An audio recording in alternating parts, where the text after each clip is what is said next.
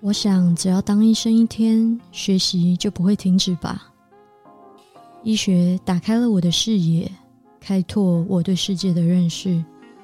也体会到了人性的各个面相。于此，与你分享这份学医学心笔记，记录成为更好的自己的每一刻。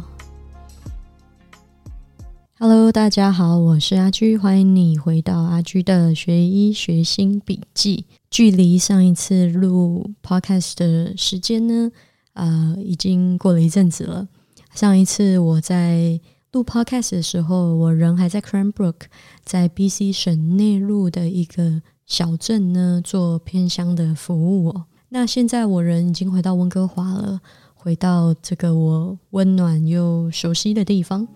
那我每一次其实离开一个偏乡哦，就会有一点点想念那个地方。在三年级、四年级的时候，我其实都有一个 rotation 是到偏乡去的。那现在做了 R one 啊，也是有偏乡的。呃，我们今年有两次。那 Cranbrook 是一个算是真正的偏乡，但是我下一个要去的地方。嗯，不能真的算偏向。之后去的时候呢，我再来跟大家分享我要去哪里，然后它是一个什么样的地方。那我为什么会想念这些地方呢？因为我会觉得说，嗯，它是一个很好可以怎么说啊？虽然是去工作，但是我会有一种获得休息的感觉。因为毕竟在偏远的地方，下班以后没有太多的什么休闲啊，或者是社交啊，或者是。跟家人见面的这种活动，因为没办法嘛，你就你就是不在不在城市里面，所以就会更 focus 在自己想要做什么的事情上，然后也可以得到充分的休息。另外，在偏乡的这个工作量，当然也不会比在市区来的大。所以呢，我这三年开始临床工作以来，都蛮喜欢去偏乡做服务的。嗯。现在就有一点点想念在 Cranbrook 的时间，虽然下班以后没有什么事情可以做，但是它呃有很好的自然景观。我在去的那段时间爬了不少山，嗯，还做了一个小旅行到 Banff 加拿大很有名的国家公园——班夫国家公园，那边有落基山脉，然后有很美的、很壮观的大山，然后跟很颜色几乎。不可想象的那种翠绿、碧绿的那种颜色的样子哦，那种湖泊，然后还有冰川啊，非常的美丽。虽然我觉得有一点可惜的是，这一次去哦，嗯，刚好是因为是夏天，所以冰川其实所剩不多了。呃，可能跟这些年全球暖化，呃，地球的温度越来越高也是有关系。呃，加拿大的冰川。比起我印象中小时候看到的，真的少了很多。就是我上一次去落基山脉的时候，是年纪蛮小的，可能可能就十十十岁、十二岁之类的吧。嗯，就是蛮久以前了。然后我印象中那个时候冰川还蛮明显的，但是这一次去就觉得，诶，冰川没有那么明显了，有点可惜。那做了很多户外活动，我还骑了很多次脚踏车，骑到我都觉得有一点运动伤害。因为在 Cranbrook 离它附近的有一个当地人很常去滑雪的一个地方，叫做 Kimberley。然后在那个地方跟 Cranbrook 呢中间有一个三十公里的脚踏车道啊，然后我就。有去骑这个脚踏车来回六十公里这样子，然后骑完以后呢，我的背就一直不太舒服，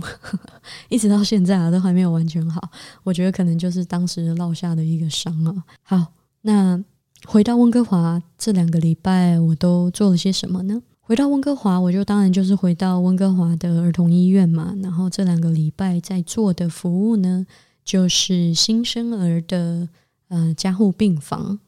新生儿的加护病房，嗯，有分不同的等级在我们的医院里面。然后，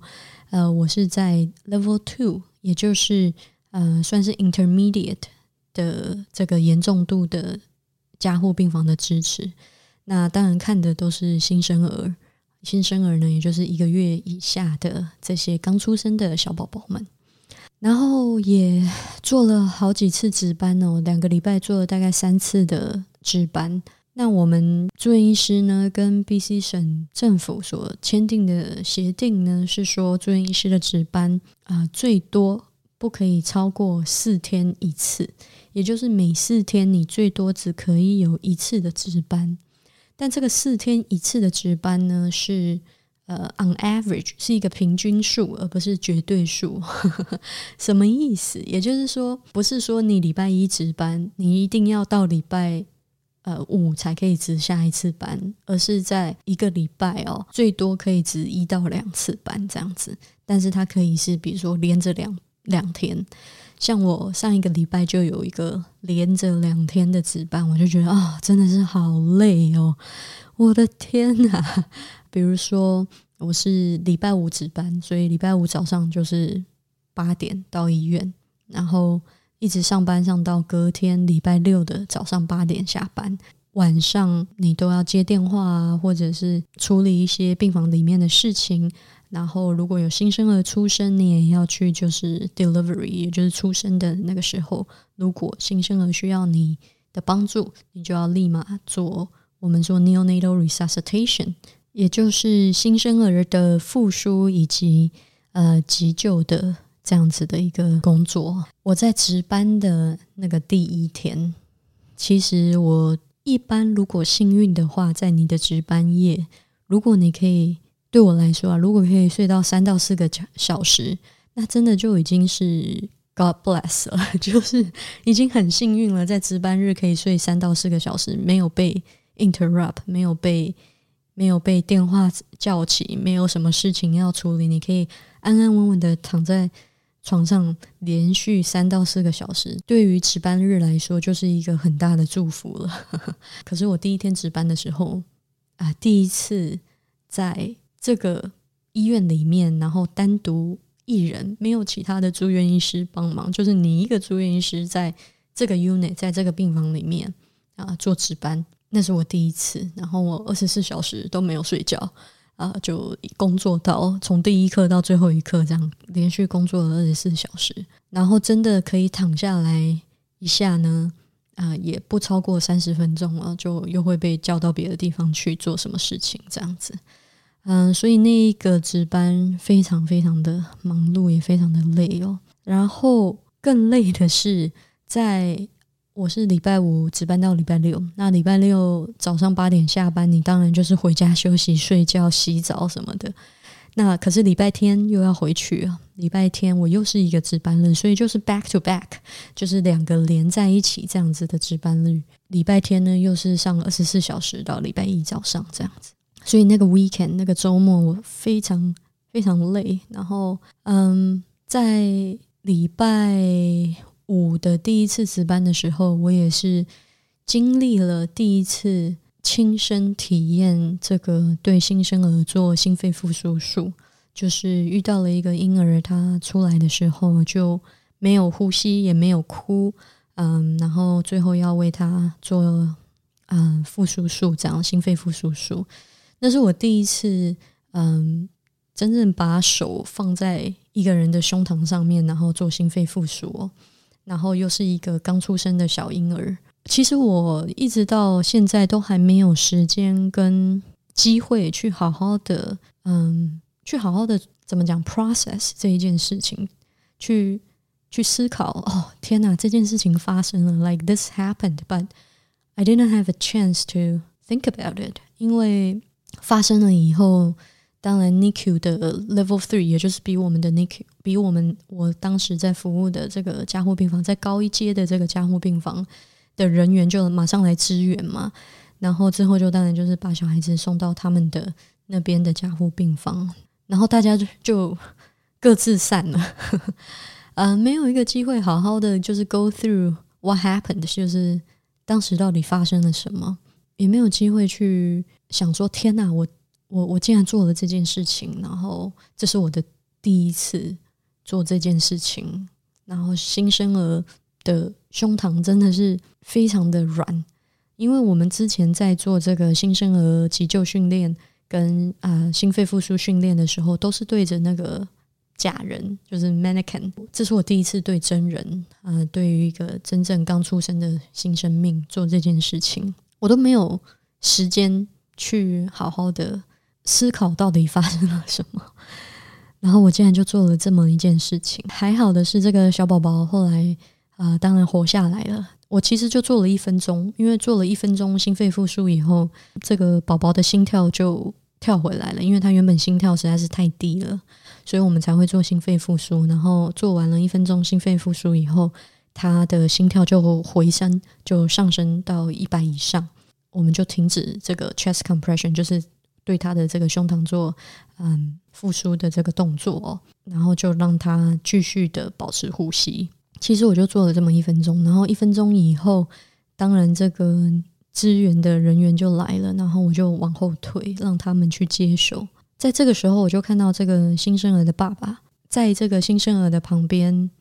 开始哭泣，然后我才想到，对哦，刚刚经历了这么多事情，我都完全忘记，就是这个环境还有别人，然后还有这个新生儿的父母，因为我就是跟我的老师非常的专注在。嗯，急救这个新生儿的那个当下，然后非常的专注在这个婴儿身上，然后一直到我退出那个场景，让别人接手的时候，我才意识到说啊，他的父母还在旁边，他的爸爸就一直对着这个新生儿说话，然后我才觉得说，刚刚那个场景，我在对他的婴儿，嗯，压迫胸膛的这个场景，对这个小 baby 的父母是多么可怕的一件事情。我在那一那一刻才有这样子的意识哦，可是因为那个晚上实在是太忙太忙了，我也没有没有机会跟我的老师嗯去聊这件事情，然后去说啊刚刚发生了一些什么，我们有没有 miss 掉什么？我们我们所做的这些步骤是不是都是呃正确的？没有这个机会，一直到今天，老师也没有跟我谈，也没有人跟我谈，所以就在这边讲一讲吧。那那一天因为二十四小时都在工作。所以回到家也很累，然后隔天要继续上班，也是一样要值班。然后礼拜六那一天，二十四小时没有睡觉以后，我回到家当然就是睡觉，然后洗澡什么的。那天下午呢，要见一个好朋友，呃，因为我们很多年没有见面了。他前一阵子到这个台湾工作，然后最近回了加拿大，所以我们就有见面，然后一起吃饭。我就可以感觉到我在。吃饭的时候，整个人就是非常的烦躁，包括我觉得餐厅的服务生都有一点被我波及到，就是啊，不知道就是从哪里来的烦躁。我想这大概就是疲倦跟压力的表现吧。所以其实今天我想要讲的这个主题呢，就是我之前常常听到人家跟我讲过，但是自己没有实际上的经历过，一直到这一天。我真的觉得，原来我现在在经历的感觉就是 compassion fatigue，同理心疲劳，还有另外一个大家常常在医学领域讲的是 burnout。那今天呢，就想要跟大家一起讲这两件事情。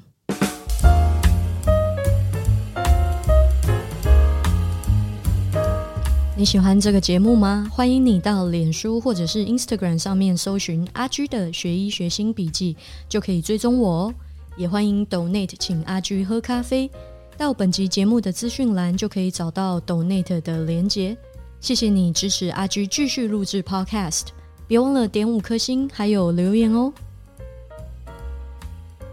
好。什么是 compassion fatigue？嗯，就是在那一天我真的累到不行的时候，我做完了那两个 back to back 的值班，我觉得到后面我已经没有办法像之前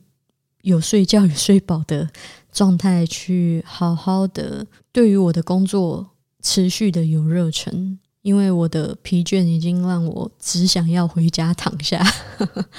那个时候就问我自己说：“Is this compassion fatigue？这个是不是就是大家常常说的同理心的疲倦？为什么我会在这之前就常常听到这个词呢？就是学校其实跟我们讲过好多次，在新闻上面也常常听到 compassion fatigue in healthcare workers，在这些健康照护的这些医疗人员里面，常常会出现 compassion fatigue。”加拿大的这个医学协会哦，特别在他们的网站上面呢，就有一篇专门在讲 compassion fatigue 是什么，包括它有哪些症状，跟我们应该怎么做。那我就查了一下资料，他呢在这边 po 了一篇文章，他写说这篇文章呢是为了帮助这个医生来了解什么是 compassion fatigue 同理心的，嗯，这个疲劳，然后要让我们呢能够啊警觉到啊有一些哪有哪一些警讯，以及有什么样的方式呢可以面对同理心的疲乏。那他这边就说啦，同理心的疲乏呢。我先用英文讲好了，我再来翻中文。呃，他说，compassion fatigue is the cost of caring for others。也就是说，compassion fatigue 同理心的疲劳呢，是在我们在关心别人的时候，我们所要付出的一个代价，或者是呢，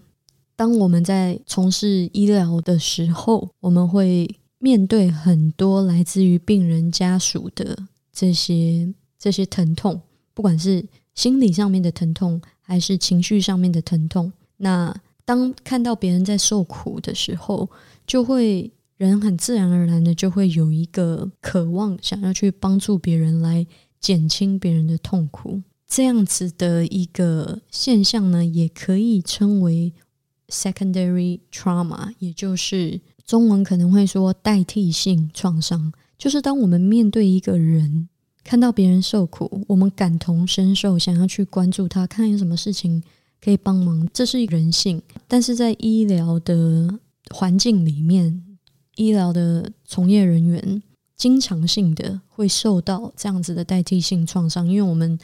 所接触的时常的就是别人的苦难以及别人的疼痛，compassion fatigue，长久以往下来，也有可能因此而造成同理心的。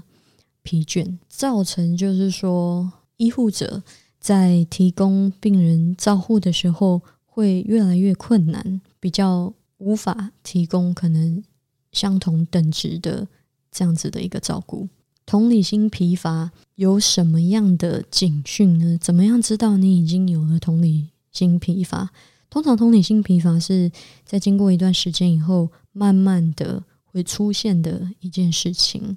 呃，在这个同样一篇嗯文章中呢，他就有说到说，同理心的疲乏呢，包括以下，比如说觉得很 helpless，觉得自己没有力量，觉得自己很无助。当在面对病人受苦的时候，会有一种很无助、很无力的感觉，或者是你已经无感了，就是没有感觉到啊同理心，没有感觉到同情心，也。也不再对于别人的苦痛感感受到这一份敏锐哦，然后你可能会觉得很 overwhelming，很 exhausted。也就是说，当在面对工作上面的要求的时候，你感到很受挫、很被击溃的那种那种感觉，或者是觉得你还有一些其他的症状，比如说你会觉得你是。完全的跟别人不相干的，然后麻痹的，然后在情感上面完完全无法再建立连结的，可能你对于你的工作不再感到有任何的兴趣，或者是你生活上面的事情也不再 enjoy 了，嗯，你可能会比较越来越焦虑，越来越嗯忧郁，或者是越来越易怒啊，然后非常的。irritable，也就是很烦躁。啊，我刚刚有提到，我那一天值班完以后，就感到非常非常的烦躁。我我有注意到我自己，就是当我压力比较大的时候，当我比较累的时候，然后又没有得到好好休息的时候，我的情绪是很容易烦躁的。嗯，这个是我有注意到的一点。那我知道，我那一天值班完以后，就感受到自己非常的烦躁。再来，还有一些 compassion fatigue 的症状呢，就是你可能没有办法好好的专心，或者是嗯专注于啊做决定这件事情。你可能没办法好好的睡觉，甚至是有会做噩梦。那生理上面的一些症状呢，可能是头痛啊、想吐啊、肚子不舒服啊，甚至是晕眩。可能在你人跟人之间的这个关系当中呢，也会越来越容易有摩擦，包括你自己的家人、你的朋友，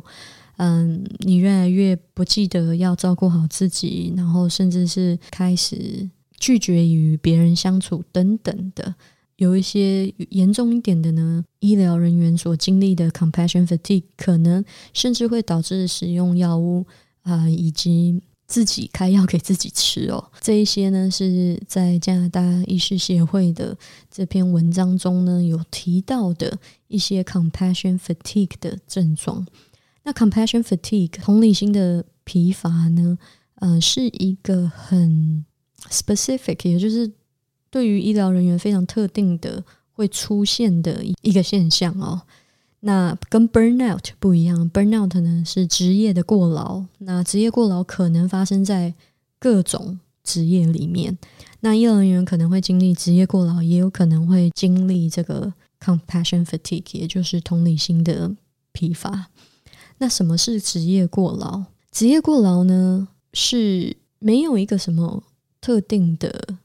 原因，而它就是一种慢性工作压力所产生的一个症症候群哦。它的症状可能包含，就是你的精神已经就是耗尽了，然后对对于工作的这个心里面的跟他的这个距离增加，然后对于工作的负面感觉越来越大，然后工作效率越来越低。等等的，我个人是觉得啊，就是 compassion fatigue 跟 burnout 在医疗环境下面是非常 overlapping 的，也就是这两者有很多重复的地方。那不管是 compassion fatigue 还是 burnout，我们都没办法去忽视说整个医疗的环境对于还有工作的内容对于医疗人员所造成身体上以及心理上面的这一些压力也好，或者是。demand，也就是负担也好，都是很扎实的存在，而且是非常重的。所以我觉得，在从事医疗的专业人员呢，一定要有很好的嗯自我意识或者是自我觉察的一种能力哦，就是你一定要可以觉察到自己的情绪转幅、你的疲倦程度，以及你现在。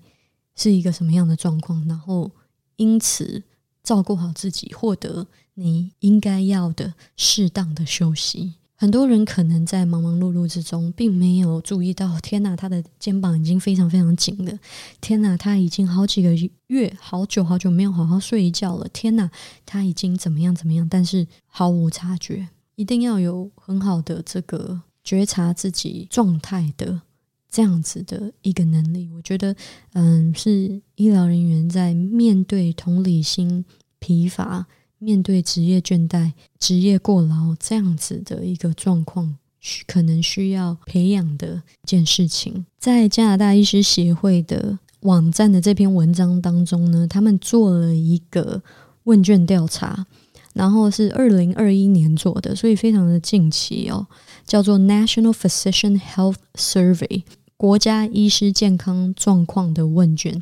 上面写到呢，more than one in two physicians，也就是两个医师跟住院医师里面呢，有大于一个医师呢，觉得嗯有 high levels of burnout，也就是他们所经历的这个职业的过劳呢是有很高程度的。然后上面也写到，这个拥有二十年经验以下的。更容易经历这个职业过劳。这边有写到，如果是五年以下，大概有六十二 percent；六到十年的这个临床经验呢是六十八 percent；然后十一到二十年呢是六十 percent；超过三十年临临床经验呢是三十二 percent。然后呢，在这其中呢，女人比男人更容易经历 burnout，更容易经验职业的过劳。那从二零一七年，也就是他们上一次做这个问卷，一直到二零二一年哦，整个过劳的这个平均呢被拉高了，然后女人所经验的过劳呢也比男人更多，在。二零一七年跟二零二一年这个之间去做一个对比的时候，女人过劳的比例呢上涨了二十六 percent，然后男人过劳的比例上涨了十四 percent。那这里呢还有特别说到，嗯，burnout，嗯，在加一是更高的是五十七 percent，以及有从事一些行政职位跟工作的医师呢，更容易经验到 burnout。我从医学院在一开始的时候呢，就一直有听到以及认识到 burnout 啊，compassion fatigue。学校一直都会有讲这些事情，然后包括在住院医师刚开始一开始的时候，我在之前的 podcast 集数有跟大家提到，我们有上几堂 wellness 的课，也就是教我们如何照顾好自己自身健康的这样子的课。那很多时候在上那些课，虽然我会觉得说，诶，在某些地方蛮有用的，但是没有到你亲身的去经验，你会觉得说我不知道要怎么用这一些，然后再来健康 wellness。这个概念对于很多人都有不一样的意义存在。比如说，对我来说，最好的休息可能是在家里面静心，然后打坐什么这一类的。那可能对于另外一个人来说，他可能就是需要去跟朋友做社交活动。每一个人对于 wellness 的需求都很不一样，它是一个很主观的过程。我从医学院一开始就一直听到这些字被 throw around wellness。Burnout, compassion fatigue，一直被不断的被提到，然后一直到上一个 weekend，我才我觉得真正的惊艳到说啊，这个就是他们一直在讲的那一种疲劳，它是基本上在从事这个职业几乎是无可避免的一件事情，即便医院做了再多的改革，或者是大家对于医师啊、护理师这些从事医疗工作的。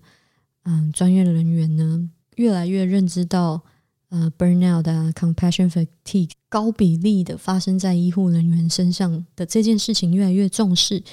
我们还是避免不了它发生在我们身上。那因为上礼拜的那个 back to back 的连续两天的值班，再加上对了一个刚出生的新生儿第一次做心肺复苏，然后跟很多很多的 paperwork，然后包括第一次。真正只有一个人待在医院做住院医师，然后 on call，所有人如果病房有什么问题都要打电话找你。第一次有这样的经验，真的是让我那一天觉得自己感受到了什么是 burnout，什么是 compassion fatigue。即便我在热爱这样子的一个职业，我也会觉得非常非常的不想不想待在医院的，想要回家这样子。在这之后呢，刚好这一个礼拜。住院医师，我们的学校呢有为我们安排一个一个 mentorship group，它是一个什么概念呢？就是把你做一个分组，然后每一个组别呢都会有一个指导老师，但这个指导老师呢不是对于你的表现，或者是你工作的能力，或者是你的你的状态做任何的评估或者是评价你，他就是在那里做一个。Support 做一个精神支持的这样子一个对象，像一个导师，而不是在学术上面引导你的老师，比较像是精神上面引导你的老师。那我们学校有帮我们安排这这一些 mentorship group，然后我我这一个礼拜就有跟我的 mentorship group 吃饭。那呃，刚好我是这个 mentorship group 里面唯一的一个 R one，也就是最小的那一个人。啊，在学历上面最小的啦，啊，年纪上面不一定，所以学长学姐呢就有跟我去分享他们自己经历过的事情。其中一个学长就跟我分享说，他在做住院医师期间呢，大概在第二年结束的时候，他实在就受不了了。我们住院医师都会有个 pager，其实就是以前用的 BB 扣。我不知道年轻一点的听众知不知道 B B 扣是什么？你可以 Google 一下，我在这里就不解释。但是我们在医院还是使用 B B 扣就是人家如果要靠我们。会打电话到这个 B B 扣留一个号码，我们再回拨这样。另外还有另外一个 system 叫做 Vocera，那个就是比较及时的，像对讲机一样。但是除了 Vocera 这个对讲机，我们还是会带一个 B B 扣，以防 Vocera 坏掉的时候，我们还是有一个 B B 扣可以让人家联络得到我们。总之，我的那位学长就说他在。最低潮的时候是想要把他的这个 B B 扣，把他这个 page 直接扔到墙壁上的。然后他每天可能都只能吃麦当劳，因为他实在没有任何的动力为自己煮菜之类的。所以他就意识到说，他必须要 take a break，他必须要休息。他就跟我们的 program 请了四四五个月的假，让他好好的去休息。那休息好以后呢，他才恢复比较健康的状态，才再回来继续工作。所以在医疗环境下面，医护人员所经历的，在这一集我不断提到的 compassion fatigue 同理心的疲乏跟 burnout 职业的倦怠，都是非常真实的。那我们应该怎么做呢？说真的，网络上很多资料我都不知道他们是不是正正确的答案，因为我觉得 wellness 健康是。这个健康包括身体健康，也包括心理健康啊。对于每一个人来说，可能都有不一样的意义。每一个人需要恢复健康状态的需求也不太一样。但是官方上面他怎么写呢？我来为大家读一下。他这边第一点呢，写说这个一样哦，资料来源也是来自于这个加拿大的啊医学协会和 Canadian Medical Association 的一篇文章当中写的。他提供的一些这个 tips 哦，提供了一些技巧。他说，practice mindfulness，也就是练习这个正念，来让你更能够觉察到自己的想法、自己的思绪，更能够觉察到自己的感受、自己的感觉，还有身体上面的感觉。他要我们 practice mindfulness，练习正念呢。我有讲过说，就是我们 residency 刚开始的时候，老师就。我们都会有 wellness session，然后 wellness session 呢，就是在教我们怎么做正念。我个人的经验是蛮有用的，因为我自己有机会的话，也是会静坐，然后做静心。我觉得对我的帮助蛮大的。在我礼拜天要去做第二天的值班的时候，我在到病房之前，我就坐在休息室里面坐了五分钟。什么都不想，什么都不做，然后就在那里坐五分钟，静坐了五分钟以后，我才去上班。然后我觉得，对于一整天我的状态是有差的。那他这边就是还有写到说，如果你感觉到焦虑，你可以让自己冷静下来，用什么方法呢？比如说，把注意力集中在你的呼吸，然后慢慢的把你的呼吸的这个频率呢降下来，就是慢慢的呼吸，然后把注意力。放在你的呼吸上面。当你感受到焦虑的时候，当你呢觉得自己已经失控的时候，take a moment 去想一下，什么事情是你可以控制的，现在，然后什么事情是你可以改变的。当你觉得失控的时候，在日常生活中呢，你去创造出一个可以照顾好自己的例行的一些事情，比如说要吃的健康，把运动啊、睡觉啊这些事情。真正的排入你的行程当中，而不是去忽略他们，让他们变成你的例行公事之一，就是吃的健康、定期运动，然后要睡得饱。那当你需要帮助的时候呢，去对外寻求帮助，而不要什么事都自己一个人扛。什么样的帮助呢？你可以，比如说朋友、家人，或者是同才之间寻求互相帮助哦，在。生活中呢，要安排时间做一些对你来说有意义的活动，以及呢，安排好一些活动呢，让你可以跟你所爱的人，不管是朋友、家人、伴侣，维系感情跟维系这个连接，在生活中安排这样的时间。然后最后一点，他写说，嗯，不需要一直看新闻。他说，take a break from news，不要一直看新闻。限缩你使用网络的时间，这个呢是官方加拿大医学协会对于同理心疲乏这件事情，在医护人员特别容易发生的这件事情所提供的一些嗯 tips 小所提供的一些小技巧哦。那其中有一些呢，比如说 establish a good self care routine 这一个，然后 reach out for support，然后 connect with your loved ones，我觉得这些。都是需要时间去去做的，但是问题是我们就是很忙啊，哪有那么多时间呢？所以呢，嗯，之前学长姐就也有跟我提到说，你要非常善用自己的时间，就是时间安排是很重要的。该浪费时间的时候，当然去浪费时间，因为说不定看 Netflix 七个小时就是你那一天所需要的。That's OK，但是要就是了解到说你是有选择性的去做这一件事情，你是有意识的决定，我今天就是需要这样子的休息，然后你就去做。这样，我觉得它是一个很难解的，全世界的医护人员可能都有经历到的一个现象。虽然我这样子在节目上对大家这样说，但我觉得我所讲的这些方法，跟我说维护自己的身体健康、维护自己的心理健康，应该怎么样怎么样做，我觉得这些都是可能我自己自身经验，我觉得可能有效的方式，或者是像我刚刚提到的，我用了这个加拿大医学协会所提供的这些资料。但我觉得说真的，这些方法不一定适用于所有人，因为 wellness 健康是一个很主观的。概念哦，有的时候，至少在加拿大，因为我们常常谈 wellness，我们常常谈心理健康，我们常常谈身体健康这些事情，甚至有的时候，因为我们太 push towards 的时候，我们太去 push 这件事情，反而会让有一些人觉得，如果我没有照顾好自己，反而变成了一种压力，就是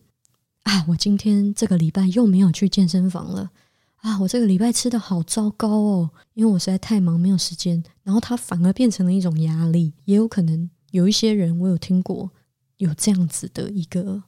现象存在。所以我觉得呢，可以或许稍微思考一下，wellness 对你来说是什么？对你来说，什么是健康呢？对你来说，什么样的事情可以让你放松？对你来说，什么样的事情是照顾好你自己？因为只有你知道你需要什么，别人没有办法给予你你需要的东西，也没有办法告诉你你需要什么，只能给你建议。那这些建议，如同我刚刚陈上所说的，好好的去觉察自己的心，觉察自己的情绪、身体的状况以及头脑里面的思绪，去觉察这一些东西带给你。什么样的影响，以及你是什么样的反应，然后从中呢去思考你需要什么，你需要什么才可以让现在感受到的焦虑减低一点呢？你现在感觉到非常的烦躁，什么样的事情可以让你稍微不烦躁一点？深深的呼吸一口气，还是离开现场到一个没有人的地方，还是去做瑜伽，还是去外面跑步？I don't know。你可以为自己做这样子的一个选择。那今天这一集呢，就是一样跟大家分享一下我这两个礼拜所经历的同理心的疲乏跟职业过劳的一些感受。但是现在做完两个礼拜回去看的时候，就觉得说啊，这些新生儿小 baby 好可爱哦！我其实还是很 enjoy，还是很喜欢我过去的这两个礼拜的工作内容。但是总有。那几个时刻，那个很疲倦、很疲倦的时刻，让我觉得很烦躁，让我觉得实在是累到我只想回家躺下，也让我在餐厅里面对于服务生特别的烦躁。这些现象，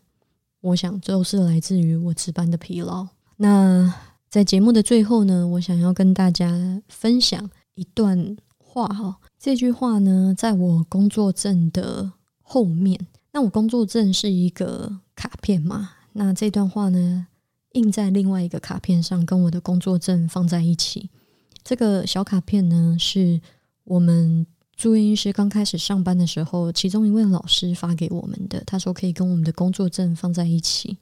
那这位老师呢，就是教我们 wellness 的老师。教我们如何正念冥想的老师，一开始我也就放跟我的工作证放在一起，我没有特别去读它是什么。但后来我有机会读到，我就觉得写的蛮好的。这句话呢是来自于 Larry Young 写的一本书哦，这本书叫做《Awakening Together》。那我来为大家念一下这段话写了什么。May I be as loving as possible in this moment？在这一刻。让我尽所能的去爱。If I cannot be loving, may I be kind。如果我没有办法去爱，让我友善。If I cannot be kind, may I be non-judgmental。如果我没办法友善，让我不去做批判。If I cannot be non-judgmental, may I not cause harm。如果我没有办法不去做批判， 那就让我 不去造成任何伤害。If I cannot avoid causing harm, may I cause the least amount of harm possible. 如果我没有办法避免造成伤害，就让我造成最有可能的最低的伤害。